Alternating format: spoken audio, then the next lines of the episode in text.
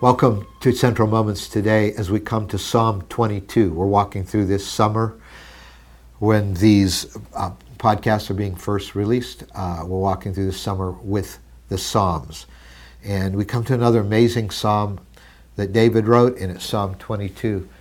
And it addresses the question I mean, is it possible for God to forsake us and forget us? Is that possible? And the answer is going to be no. But the answer comes to us in the most remarkable way. It does begin, verse 1 of Psalm 22. David cries out, My God, my God, why have you forsaken me? Why are you so far from saving me? So far from my cries of anguish. So David's in a time where it seems like the Lord's forsaken me. And he's saying, God, why did you do that? Why, why have you forsaken me? Now, do those words ring familiar to you? Obviously, Jesus inserted himself in this psalm by quoting from that first verse at the cross.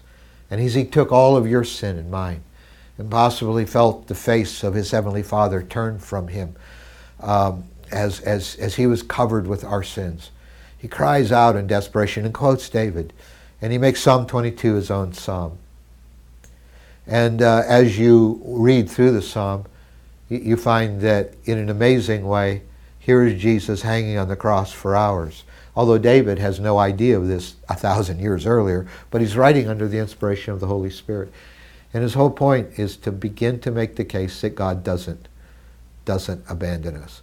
Jesus cries out, My God, my God, why have you forsaken me? And he says, verse 6, I'm a worm and not a man. I'm scorned by everyone and despised by the people. All who see me mock me. They hurl insults, shaking their heads, as he hung there, of course, on the cross.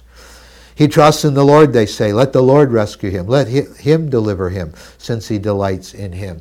And we're told in the story of the crucifixion that those who stood around the cross mocked him in exactly that way. Many strong bulls surround me, strong bulls of Bashan encircle me, roaring lions that tear their prey open their mouths wide against me. I am poured out like water, all my bones are out of joint.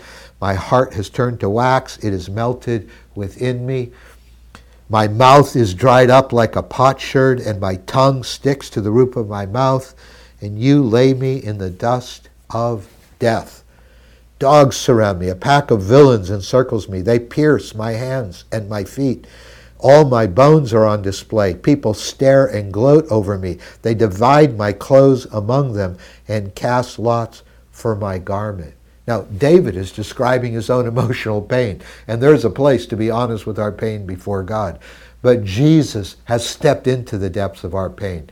And this becomes a description of what he suffered, all the way to dehydration and the stretching of his body on the cross and, and, and the fluid buildup around his heart and people dividing his clothes at the foot of the cross uh, among themselves. I mean, to the detail, Jesus lives out David's pain that makes him say, God, why? Why have you let this happen? Why have you forsaken me?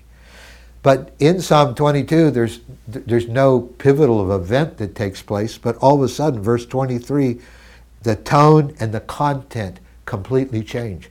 All of a sudden, verse 23, you who fear the Lord, praise him. And all you descendants of Jacob, honor him. Revere him, all you descendants of Israel, for he has not, listen to this, he has not despised or scorned the suffering of the afflicted one. Jesus cried out, Why, God, why have you forsaken me? And David said, That's what David had just said to the Lord. And yet David comes back and he said, But God, you haven't. You haven't despised or forsaken the suffering of this afflicted one. You have not hidden your face from him, but you have listened for his cry for help. And we know why that shift can be possible. Because Jesus rose from the dead. It turns out God hadn't forsaken Jesus, but he just rose him from the dead. And because of resurrection life, we too can have that hope.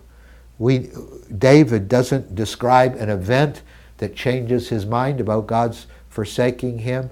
And that's a part of the prophetic package here that we now understand in Jesus. He has risen from the dead. His resurrection means that he doesn't scorn suffering, that he doesn't abandon us at our worst. And because of his resurrection power that can now live in us when we come to Christ, we have the assurance that he will never abandon us or forsaken us. Hallelujah. So, Father, we thank you for resurrection life. We thank you that your word says that if we're in Christ, the same Spirit that rose Jesus from the dead dwells in us to quicken our mortal bodies, to make us alive to your purposes.